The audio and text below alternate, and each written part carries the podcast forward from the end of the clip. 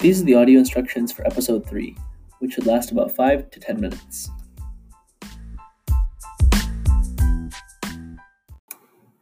In this episode, we'll ask you to talk about your unique UCS story and how participating in UCS has impacted your life and your identity.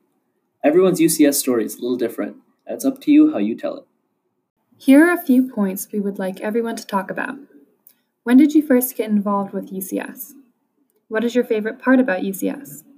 Thinking back to episode 1, how has UCS impacted your identity? Thinking back to episode 2, how has UCS impacted your ideas about and understanding of disability? Since joining UCS, how have you grown as a person? What skills have you learned through UCS? Beyond these questions, here are some other things you can think about to help you tell your UCS story. Why did you choose to become a U.S. Youth Ambassador? Fill in the blank. When I'm at a UCS activity, I feel blank because blank. What do you like about your friends in UCS? What do you think they like about you?